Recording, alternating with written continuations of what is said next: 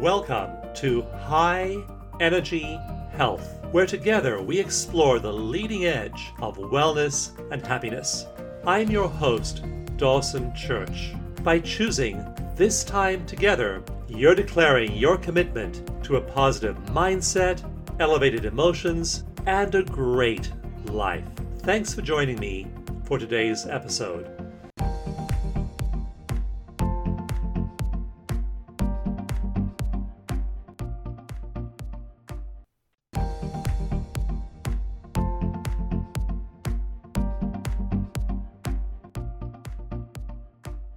Hello and welcome to High Energy Health. I'm your host, Dawson Church, and you know that week after week on this program, I bring you all of the latest news on practical tools, practical science you can apply to raise your own levels of health and happiness. And it's just a real pleasure to do this, to review the science, to see how much exciting new research there is showing us just how much control we have over both our inner states and, by extension, over our bodies.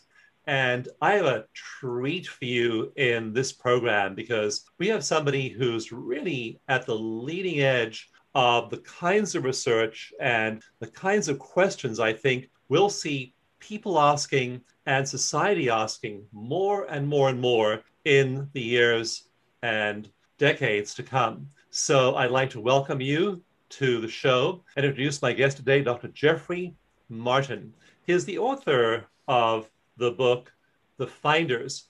I'm holding it up here, and some of you are listening on, on the radio live, others audio only, others are, are, are, are seeing us on video. And so if you're listening on the audio channel only, I'll just describe what I'm waving in my hand over here right now. it's a copy of Jeffrey's book, and it, I'm applying the dog ear test. And so I'm showing our audience here whose video all of the edges that have been dog eared in the book, edges of the pages that have been dog eared in the, in the book. And the answer to the question of how many is many. It's also heavily underlined. I've read the book more than once and really, really focused on what Jeffrey is sharing with us here. And he's been doing research for around 20 years now on people who he calls finders, those who have reached the state of awareness which some people call enlightenment, other call, call, others call the peace of the passive understanding, a phrase from the Bible, non-symbolic awareness in academic jargon. And he's been doing empirical research on these people and then distilling the lessons learned from that research into practical courses like his 45 Days to Awakening course, his Finders course, other courses. And so he's giving us practical tools for how to reach those elevated states ourselves. Jeffrey, it's a, an enormous pleasure to have you here. Thank you. It's so great to be here. Yeah. And it's just a remarkable enterprise you're on. And I wanted to just before we take a deep dive into this, and I wish we had 10 hours because in 10 hours we could scratch the surface. we only have an hour. But I'm really also curious before we, we do take that deep dive into your path before this, what you were doing in your previous incarnation as uh, an entrepreneur and as an academic and so on. Absolutely. Yeah. I was really an entrepreneur from very young. I cut a swath through the media and computer and tech. And, you know, I was more or less timed everything just right. You know, the media was going to computers, which I loved. And then the dot com era burst on the scene. And so I was really just one of those people that seemed to always be in the right spot at the right time.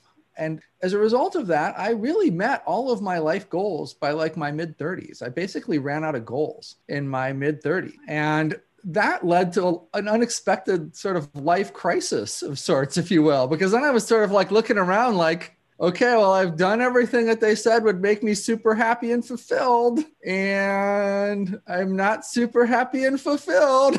right? And that and as a result of that i realized you know i've got three choices ahead of me right now. One was to basically become a senior uh, leadership person in one of the world's largest media companies and sort of reinvent media stuff. I'd done that a little bit years earlier or so, and that would have been a great dream of mine. you know, at one point in my life. The other was to keep running my businesses and companies and stuff that I had at that point. But I just sensed, you know, both of those directions are going to lead me to more or less where I'm at right now you know, I might have another 150 million dollars or something, but I'm going to be as happy as I am, you know, in this moment. So I better make a change. I better do something different. And that's exactly what I did. I got rid of all of that and I went back to school and I learned how to, at that point, I had, you know, basically like master's degrees and things like management and technology and stuff like that. Went back, got a PhD, went to another, you know, program on psychology and neuroscience and really just tried to get the tools that I would need to go find and study the happiest people in the world because I'm like, you know, I know they're out there. I've met them and I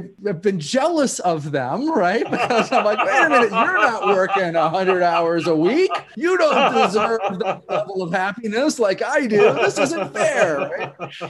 Right? so, you know, here we are now, you know, all these years later. Um, after I sort of, sort of took that fork in the road, best decision I ever made, you know, mm. without a doubt. And so, again, just taking a little tiny step here before a big leap, and when you would meet a person who you knew was happy, how would you know it? How would mm-hmm. you be able to tell that this was a genuinely happy person rather than just a situationally happy person or a person in a temporarily happy state? It's a great question. And I think the best answer for it is they just didn't seem to have the God sized hole that everybody else did. You know, back in the, my teens, basically, I worked in religious television. My mom was a Christian TV show host. She had an internationally syndicated program on missionaries. And that was really when I first would encounter these people. You know, sometimes someone would come in that was a guest, or, you know, someone would come in to do a show, and they were just clear. There was something clearly, palpably different about them than the rest of us. And in that world you do use the word god-sized hole you know that's like a term that sort of the marketing of christianity you know purports to fill up. Now i think you know having studied this now they fill it up for relatively few people but they do fill it up for some people. You know for some people that's a very successful system. That's the best possible shortest path right? Where some there's some you know who knows 5% of people or 2% of people or 1% of people or half a percent of people whatever it is in that world that ask jesus to come into their heart and bam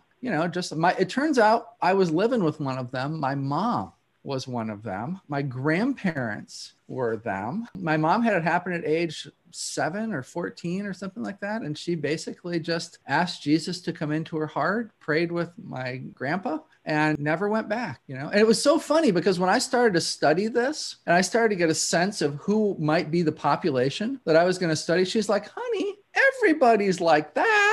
like never occurred to her that like she was in some sort of special class of what I studied, which is why she never talked about it, never brought it up. You know, I mean, she, to me, she was just like the best mother ever. But I just assumed, well, everybody must, you know, have. I was naive, right? Everybody must just have a mom like this, or or whatever else. And so, yeah, as it was just those things where over time you could spot it. And now, from a neuroscience standpoint, you know, I really sort of understand more of what was happening there. There was a fundamental rewiring that had occurred in these people's brains that if you really understand the regions involved you can you're like oh of course yeah that unplugged from here and it plugged into that over there and that's where then now you have this experience right? You know not to get too totally materialist about it all, but it, from a neuroscience standpoint, it really is pretty straightforward in terms of the experience that people are reporting. Of course, with that, you always have to caveat that we have no idea why anything exists in the first place, right? And so just because there's an experience that we can, you know, explain away with certain brain networks and brain circuitry, or it doesn't solve the mystery of the fact that we have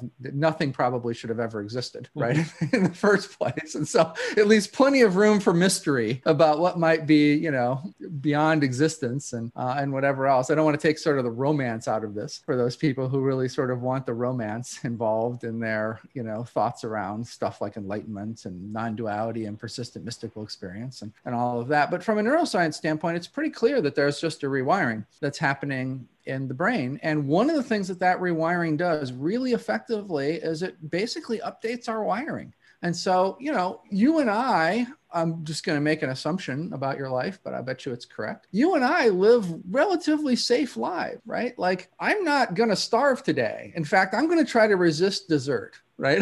I'm not trying to lose weight, right? That's I'm the biggest challenge you'll face. Like, I don't today. have a problem. Yeah.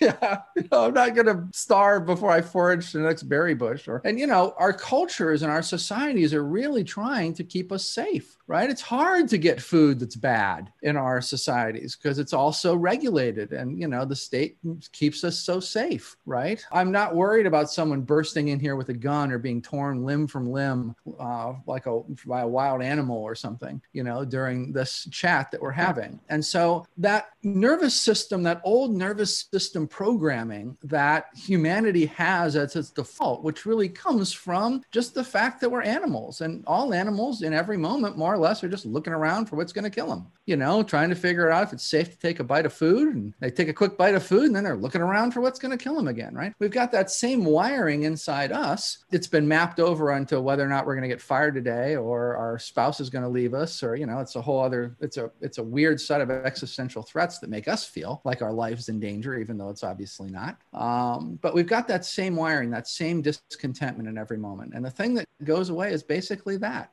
Wow. You know, you wind up feeling like everything is fundamentally okay, like you're safe, like you're complete just as you are. You don't need to add anything to yourself or, or any of that. And that is a life changing night and day difference. Yeah, and you call that was absolutely worth that 150 million dollars.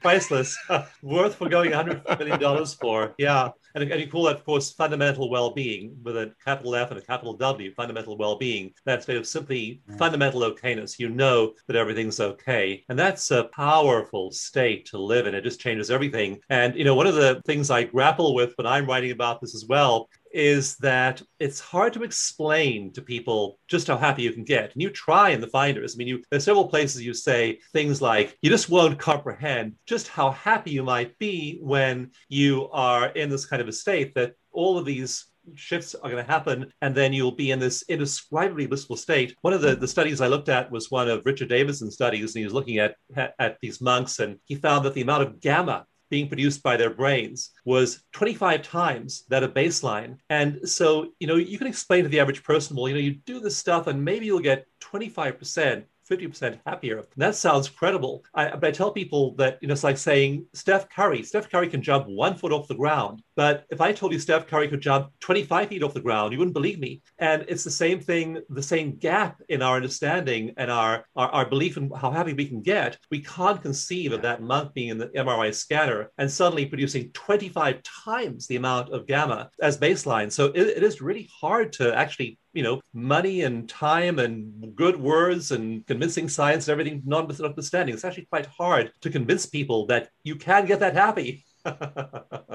It is, yeah. And you know, Richie and Antoine and those guys had difficulty getting, you know, that paper accepted even, you know, because like the the peer review culture is like, wait a minute, you can't, it's hard enough to measure these high levels of gamma off of EEG. You know, there's only a handful of labs in the world that we'd even believe that result from. But then you're telling me it's how much? Higher than the average person? No, no, that's an artifact. You know, you've messed up. There was there was a plane flying over with a radar signal bouncing off your EEG nuts or something. You know? So it's yeah, even in even within the academy, you know, it was from an incredibly credible lab, right? I mean, just a world class, incredibly credible lab. It's such an amazing finding even from that perspective. I liken it to if we think back to, you know, Roger Bannister. Remember the Roger Bannister story? It was like the three minute mile thing. Yeah. And you had all of these experts all around the world that were like, you know, the human body is just not biomechanically engineered to run th- faster than a three minute mile. And so all of the top athletes in the world kept getting closer and closer and closer to that three minute mile, you know. But of course, it was impossible to break through it, right? And now we think about how fast that's run, you know.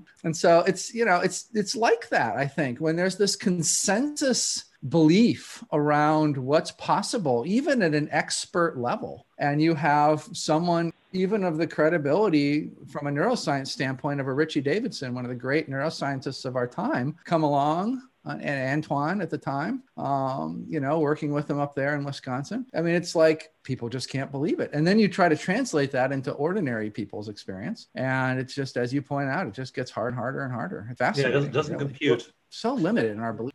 And that's why, why projects like yours are so important. Andrew Newberg is a similar one. He's been on the on the show several times, and I talked to him about various things. In fact, we're developing a measure of this based on his his work. And um, Cool. The, these aggregations of, of people are so valuable because you can start to draw conclusions from the data now. So you then began to actually study these people systematically, first through interviews and later on through empirical measures as well. So in our last like three minutes before we take a break, just quickly describe that arc of methodology from the initial interviews, which you describe them in the book sometimes it's taking a whole day to do, other times uh, briefer, yeah. but then going into using uh, validated and reliable measures to determine change. Let's hmm. quickly review that. Absolutely. So when I started this, I knew that I was going to be up against the politics of the academy because, you know, they have traditionally viewed the claims of these people as sort of anti-materialist, you know, very woo-woo, magical. They didn't really feel broad sense that these people were worth studying. They thought they were psychopathological, you know, stuff like that, right? And so right from the beginning, we basically had the view that we had to do it politically correct correct uh, within the science establishment. People don't realize how political science can be, right? So I went around to all of the best people that I could find and got their advice. And what they said is go give them a bunch of gold standard measures. And so that's what I did, gave them a bunch of gold standard measures. And it got back that they were happy. Big surprise, right? So that wasn't a big groundbreaking finding. There was nothing really that amazing about that finding. And so I went back to those people and I said, okay, what's the thing that you won't shoot down 20 years from now if I come back with amazing results that I can do next? And they said, well, you kind of got to go talk to them. And so I went out and I did these long format interviews. And I also did some physiological measurement while I was out there in the field with them, some breath rate, heart rate, GSR, EEG even. Um, and so we were collecting, you know, quantitative data alongside the qualitative data uh, during that phase. Um, and as you said, you know, I, I, joke, but I can, when I go to like a science and non-duality conference or something, and some of our research subjects are there, they're like, this is the guy who wouldn't leave my living room for 12 hours. like, you know, it's like a whole day per person. I'm like, once I'm there, man, I'm to get it out of them. Right. so so yeah we did these long format interviews which led to the material that's in the book mostly finders. And then we continued to do neuroscience stuff. We had a high density eeg lab silicon valley uh, at Sofia university for a number of years where we did more physiological stuff. That was a really fancy rig that did everything you could imagine including measuring breath and breath gases and you know all of that. So we've done a lot of the quantitative stuff and a lot of the qualitative stuff and we've really and we've partnered you know we've worked with a lot of other people get, helped a lot of other people get research subjects for their fMRI work and uh, things like that. And so this has really been a comprehensive project involving, you know, dozens of people and institutions all around the world for 15 years, more or less, at this point. So, yeah, it's a comprehensive, well vetted study. And we've done what you're supposed to do, you know, well in the academy that we've presented at conferences for years and years and years, year after year after year, getting our stuff, you know, reviewed by the right peers, right feedback on how to refine things if there was something to be refined. And so it's been, it's one, it's, it's a solid, it's a solid bunch of data. It was for me, right? The data was for me. I was looking to get happier. I was yes. looking to become one of these people. So I wanted to make darn sure that this data, you know, was likely to get me there. Yes, was real. And then when we get back from a break, we're going to talk about the levels because you found that people is, don't just reach the state called fundamental well-being, that there are levels within that. I want to cover those too. That's just a fascinating idea. And then a set of findings about what those levels are. So please stay tuned. You're listening to High Energy Health. I'm interviewing Dr. Jeffrey Martin and his book called Finders. And we'll be right back after a brief break.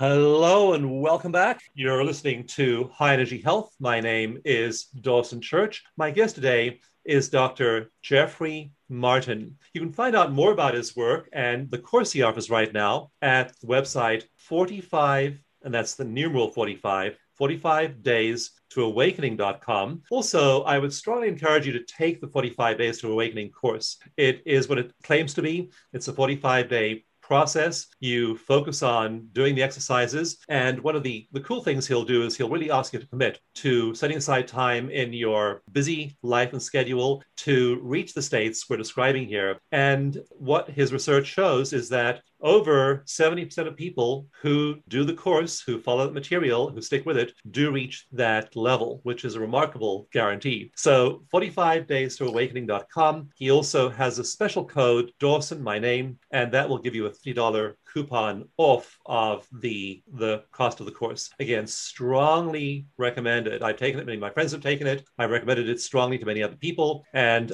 you'll find that the course really does does deliver. So 45 days to awakening.com, and that coupon code is Dawson. Also, Jeffrey's book is called The Finders. And again, I strongly recommend you read that. We're reviewing this book for Energy Psychology Journal and several other journal peer reviewed journals. And we recommend that you get an overview of the whole process by reading the Finder's book. Jeffrey, what you've discovered, well, first of all, let's just mention the whole concept of the finders. I think that's fascinating. And you characterize people who've hit this state of non symbolic awareness or fundamental well being as finders, which I think is a great way to counterpoint seekers, the people who are looking for it as opposed to being there. And that's just a wonderful way to to summarize the experience in word. And you found you, you've discovered that within that that experience, there it isn't just one spot. They aren't getting sort of enlightenment, as Andrew Newberg talks about small e enlightenment and big e enlightenment. But he, that's as far as he goes. Other uh, the Sufis talk about uh, rebirth in the beloved and then union with the beloved. They don't have all the layers you have, and I find those so interesting. So explain to us what you found found are these various levels that people get to within that experience of fundamental well-being absolutely. And so to us it's there's many of them and that was a big surprise you know i didn't know much about this when i was just looking for who the happiest people on earth were. And so it's it's been a big learning curve for me. And i often would encounter people's beliefs around this. You know they would be telling me oh you won't find that many research subjects. You know there's maybe five of these people on earth or something like that right? and they would say oh you know here's the you're seriously you know? I was like well I'll, I'll try hard to find those five at least you know? And now, of course, we know there's millions of people really that most likely experience this. And so there's that. And there was also the piece of a lot of disagreement among the groups that did know about this, especially the spiritual and religious groups around what the right version of it is. You know, like one person would hear someone else describing it and they'd be like, oh, that person is so close, you know, but they're just a little off. Maybe someday they'll be enlightened like me, you know. And so there were all these, you know, debates and fights and stuff between these different folks in these communities. Uh, and that was really our first hint that, you know, geez, if we've got, you know, 150 people and they're all insisting that they have the right version of it, you know, maybe there's different types of this because they're obviously disagreeing with the handful of others that they know that also claim that they claim the same thing you know? And so what we learned is that there is a range of these experiences. We call it a continuum. I saw right away that levels was probably not a good way to talk about this because it just produced that conflict, you know, that people would talk about. And so we call them locations along a lateral continuum, if you will. And I personally don't think that we should view them as one being better than another one. It's very much more along the lines of what's most fitting for your life. What's best for your life? You know some blissed out state where you're non-functional is not so great. If you've got a mortgage and kids and a spouse and or you're a caretaker to your elderly parents or something like that right? I mean so you really want to sort of you know match find what is the appropriate version of this for your current stage where you're at in your life and get to that one. You know you can land in all kinds of them. So there are four main ones that we talk about about because the vast majority of people will go into one of these And there's more people in the first one than the second one, the second one than the third one. You know, by the time you're up to the third and fourth one, it's starting to get pretty rare. And then if you go beyond that to five, six, seven, eight, nine, then there's 10 and beyond, it just gets more and more and more rare. Uh, so rare that there's almost no reason for me to even talk about it because, you know, it's just a very small number of people that would even be experiencing that. And so if you look at what happens, uh, there's sort of hallmarks for each one of these. Like, how do you know if you're in one versus two versus three versus four? There's just like some big hallmarks. And so one of the big hallmarks of the whole thing, but that lets you know that you've transitioned into at least location one on this continuum, is whether or not you've had that rewiring in your nervous system away from feeling a sense of discontentment in the moment. You know, is your nervous system still nagging you about being alive? and saying, oh, you know, to look around for what's going to kill you and, you know, all of that sort of stuff? Or do you have that fundamental sense of well being, right? Fundamental well being is a terrible marketing term. I didn't pick it because I thought it would be exciting to sell to people, right? You know, if I would have picked a marketing term, it would have been extraordinary well being, you know, or something like that, right? But fundamental well being really describes the feeling of it. It really feels like you have had a new fundamental level of well being that has entered your nervous system and that the entire rest of your brain is building on. You know, as you know, and I know from a neuroscience standpoint, you know, more or less your experience of the world is built up from the lower levels of the brain to the higher levels of the brain. And so there's a real, you know, the lower that you can sort of rewire and the lower that you can influence your brain in a more fundamental way, the more the experiences that are then built on top of that are going to be better. They're going to be in the direction of everything is okay versus in the direction of, oh, something might get me in this moment, right? And so if you've just had that transition, basically, you're in location one. Now, there are other great benefits of location one. The self narrative mind that is so self critical and stuff like that starts the process of quieting down. Negative emotions fall off much more fat, much more rapidly when they're triggered. Things you feel a sense, you generally feel an expanded sense of self. You might feel even like you extend a little bit beyond your body or something like that. You know, that w- there was a constricted version of you that seems to have loosened up a little bit, however you're experiencing that. And then location two adds something that the Buddhists call non duality, which is really like a subject object unification. Of course, Andrew Newberg, who you spoke about, and others, and Richie Davidson, you know, they've all sort of explored this. And I think Zoran Josipovic at NYU has done excellent jobs at really sort of tackling how we can really ex- describe this from a modern scientific perspective. And it really does seem like a unification of subject and object, where, you know, I can still get that I'm here and I'm talking into this camera and the camera is out there, but somehow, quite mysteriously, it still all feels like it's all one big thing to me, you know? And so that's more of a location two type of non-duality would be a description like that, where it's I can I intellectually understand there's a camera out there. In theory, that camera is not me, but somehow kind of mysteriously, it sort of all seems like me, you know. And again, I think this is just some rewiring, you know, that can happen in the brain. If you think about different areas of the brain that deal with self, other interpretation and stuff like that, it's not and spaciousness and time. And, you know, these, there's all these different, especially in the parietal lobes and stuff like that, where a lot of Andy's, a lot of Andrew Newberg's uh, stuff, you know, focused on in the early years of his uh, scans and whatnot. It, it really makes sense from a brain standpoint. You know, it doesn't have to be sort of any more mysterious per se than this. So at location two, you have a continuing diminishing of that narrative, self-referential, often very negative for people, mind chatter. You know, I often say, you know, it's the voice in your head that if it was a separate person, you wouldn't want to be stuck in an elevator with for very long. uh, but of course, we're all stuck with it in our heads, right? I mean, it's like it's the worst, worst, worst case scenario. Well, that goes away. You know, that diminishes uh, over these locations. Um, you have increased rapid falling off of negative emotions in location two as well. But the hallmark is that non-duality coming and then location three is really like the end of the Christian mystical path. So if you're a Christian or you're in the Abrahamic tradition, even Islam, Sufis in Islam, same thing, really your focus is location three. You're, you don't care about location two, that doesn't exist to you. Location four, you don't care about, that doesn't exist to you. Your whole mystical world is in this location three thing. And in location three, it feels like another emotional change. You have sort of one meta emotion that has different facets that love and compassion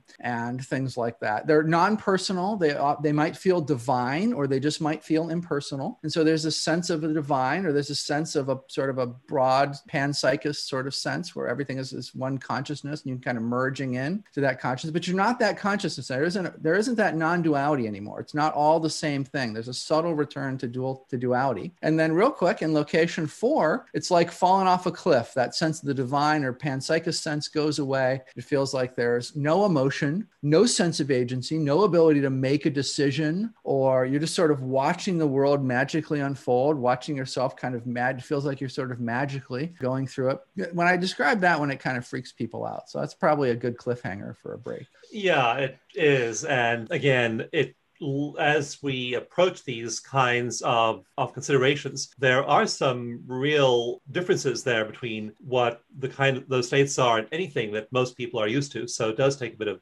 real right. focus to wrap your mind around those. We'll talk about more after a break. You're listening to High Energy Health. Please stay tuned. We'll be right back in a few moments.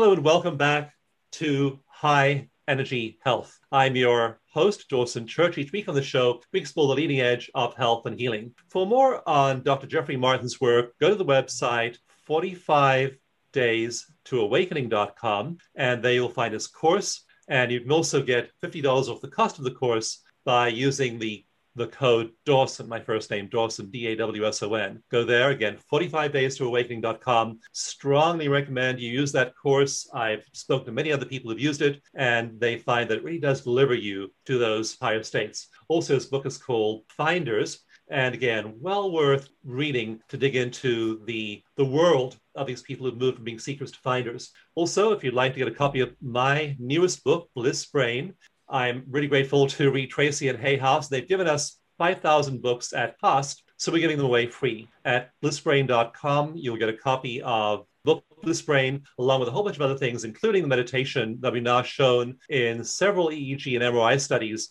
actually changes the functional connectivity of your brain within 30 days. So you'll find all of that at blissbrain.com. Grab a copy of the book and also do please review these books on Amazon. The way you can show your sincere appreciation is going and reviewing Jeffrey Martin's book, The Finders, on Amazon. Once you've ordered it, if you order it as a verified purchaser, that review really counts. There are now over a thousand reviews of my book, Mind Matter, on Amazon. Blissbrain is heading toward a thousand five star reviews as well. And so, this is if you want to give back, if you want to give us a round of applause, go on Amazon.com and hit that review button, and that will really help let other people know that these books are worthwhile and can change their lives. So please take action on that and go to those sites, take advantage of these tools. They definitely, we know empirically, they can and are very likely to change your life. So again, those are the places to go for more and to take further action. Jeffrey, let's dig now into the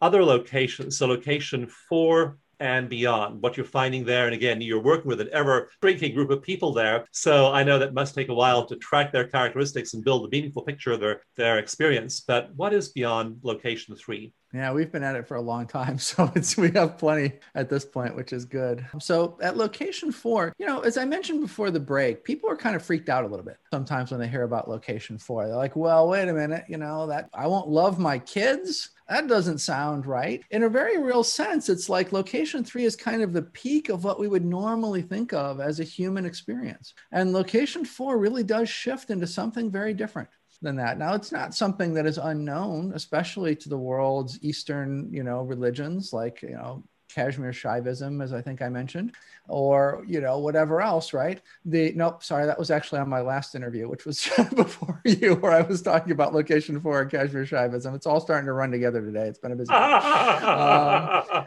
and so the, and so you know Kashmir Shaivism or some forms of Tibetan Buddhism or some of these Eastern religions do know of these later locations. Many of them stop earlier. Many of them will stop in location two, and they'll focus on location two and its version of non-duality, as an example, just like like Christianity focuses on location three. But there are these some that go further. And there's a Christian mystic named Bernadette Roberts who was deep in location three before she for, sort of fell off the end of it into location four. And she wrote a wonderful series of books called The Experience of No Self and things like that, trying to come to grips from her very sort of Carmelite non Catholic perspective on location four. And so in location four, there's a tremendous sense of freedom. The thing that people talk about in location four, the main thing that they mention is freedom. You know, I've talked a lot about well being and maybe blissy type stuff in location three and stuff like that up to this point. But boy, when they hit location four, it's like, whoa, there is a level of freedom here that is beyond anything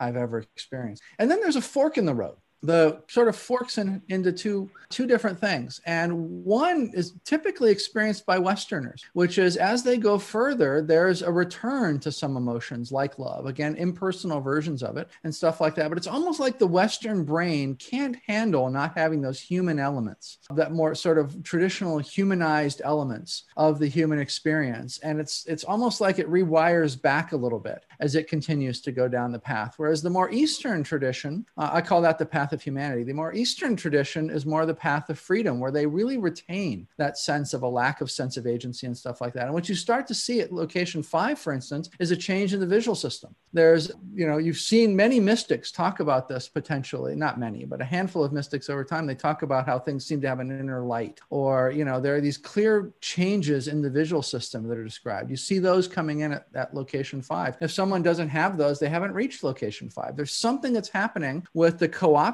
of the visual system in the brain brain. Of course, you know, you and I know the visual system is really sort of the largest chunk of the brain. It's a, so as this process is unfolding in the brain, it makes sense that eventually it's going to get to the visual system, and there's going to be some impact and some effects on the visual system. That's really when you start to see it is at location five. At location six, you start to see sensory glitches coming in. And so the sensory binding that happens very early in our life as we have these, this sort of individualized self continuing to be scrubbed out of us and sort of that old painful ego self continue to be scrubbed away at deeper and deeper levels. Well, there's an early point in our you know history as people where that ego comes in. We think it's around two and a half to three and a half when episodic memory comes online in the brain meaning life history type memory and stuff like that right? But there's a lot of sensory binding. There's a lot of you're still learning to to use your senses. You're still your motor system is still being developed and things like that. And so a lot of that is bound up then with that sort of traditional egoic painful you know what we would call the narrative self form of experience. And, as, and that continues to get scrubbed away play in five and six and seven and so on, even though it might feel even at four like it's totally gone. You know, then you hit huge chunk that you couldn't see that fell away, right? And so you're like, oh my gosh, you know, there's, you know, then it's six, another chunk that you couldn't see falls away. And so there, there are changes that occur even in sensory perception. And it's like the, the sensory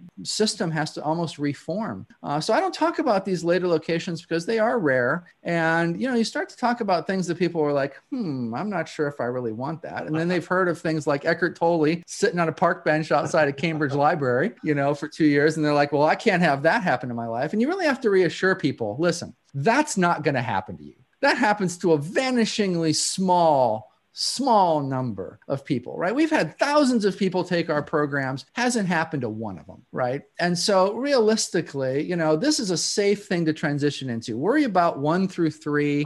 That's where you're going to land. It's going to be awesome. It's going to totally revolutionize your life. If you want to be a zealot and go further and go to the cave and leave everything behind, okay, fine, you can do that. Four's waiting for you, five's waiting for you, six, but probably you're not going to do that. You know, we guarantee you'll get not something you have to worry. We guarantee you'll get to location one. We guarantee you won't get to location six. Go to Jeffrey's website, 45 exactly, days you know? to awakening. 45 days to awakening.com. Use the coupon Dawson, to my first name, for $50 off the course. Again, highly recommended. And then the book is called The Finders. We'll have one final segment after a brief break, so please stay tuned.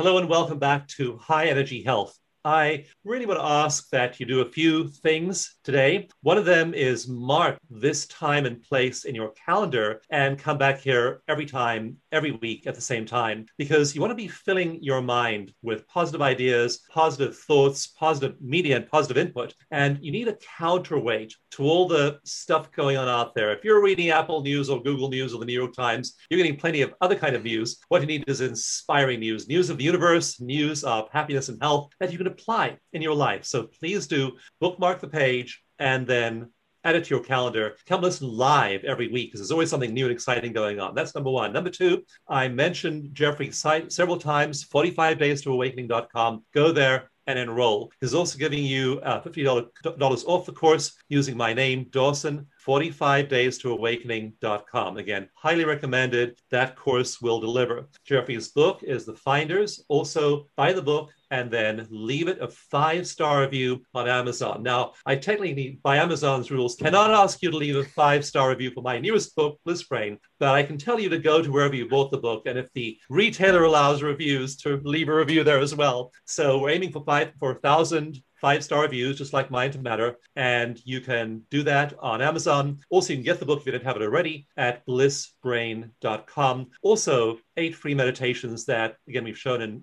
and EEG and MRI studies will get you to these elevated states really, really quickly and start to produce functional connectivity changes in your brain within a month. So, all of that said, let's go on to our last segment over here in this interview with Jeffrey. And I'd like to explore several different components of this really quickly. One is that as Jeffrey was describing these levels, especially the first three levels, did you have a flash of insight? Did you say to yourself, you know, that sounds kind of like me? Just like Jeffrey said to himself, hmm, that actually sounds like my mom and my grandmother. So are you maybe there already? If you are, it's really powerful to know that you're part of this continuum he speaks about and that there are developmental stages on the other end of that. So let's just talk about that, Jeffrey, for a moment. Then I want to move on and just emphasize that this is a trainable system that'll get you there.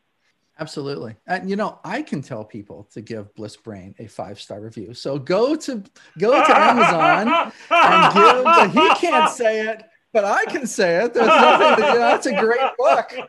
If, it, if there were six stars, you should get a six star for that. Going to put together an amazing book there. So, yeah, exactly. You know, if you if you are in this place, first of all, one of the things that surprised us this year is that we create we created a shorter protocol. Before this, the Finders course was the research protocol that we had, right? And that was four months, three and a half hours a day. It was a crazy amount of time. Like nobody could really do it. Retirees could do it. You know, people fresh out of college didn't have kids yet could do it. And that was about it. And so anybody else who did it just got in trouble with their spouse. Um, and so, you know, now we've got this 45 days protocol. It's a lot shorter. The time commitment each day is a lot shorter, right? So it's it's accessible to anybody, really. And one of the things that that's done is it's brought in a whole bunch of people from the general seeker market that now can sort of finally apply it. And it's been fascinating because I would say 30 to 40% of the people, you're talking about, you know, thousands of people who have done 45 days at this point, came in and discovered in the first module that they were already in fundamental well being seekers are a lot more successful than they know they are out there. And it's because I think, you know, you have these teachers who are familiar with maybe location one or maybe location three or maybe location four is their thing, right? And so you're listening to them. And, and if you're not fitting the description of location four and that's your teacher, you know, you don't realize, oh, geez, I've been in location one for 15 years. You know, how come yeah. nobody told me this? Uh, so I think that's important for people to realize, first of all. Second is that as a function of doing our, you know, know, psychology research, cognitive science based research on these individuals, we've really picked up on patterns that have occurred over time. So, for instance, the first couple of years after you transition, those wind up being really important years for you because your brain is unwinding certain habit patterns and then rewinding them from the direction of fundamental well being. If nobody tells you that, you wind up with sort of this random outcome after two years, right? But if you know to keep an eye on it and what to keep an eye on, you have kind of the best practices of the people that figured out stuff that came before you you know you can exit that process as a as an incredible level of functionality in the world compared to where you entered from your prior more egoic type days. And so there's all sorts of great things like that to know. It's important to know that your system now is prioritizing peace, whereas it formerly prioritized, you know, smoothing over its neuroses, right? And so, you know, you were prior to fundamental well-being driven almost entirely by your neuroses. And now if you look at our data, those get cut in half, basically. They're no longer the principal driver in your nervous system. Now your nervous system is trying to protect peace. Well, there are ramifications to that and ramifications in terms of how you live your life and how you optimize optimize your life moving forward. So there are very important things to know like that. We there's a couple of hours of free videos that we put up at explorerscourse.com, which is a free mini course that we make available for finders because we know that there are just some things like this that all finders should know. And there isn't a book out there on it. There aren't articles on it. Like nobody's talking about this stuff. I just don't think anybody's had the level of data he had on it. And so I think that's really important for people to know.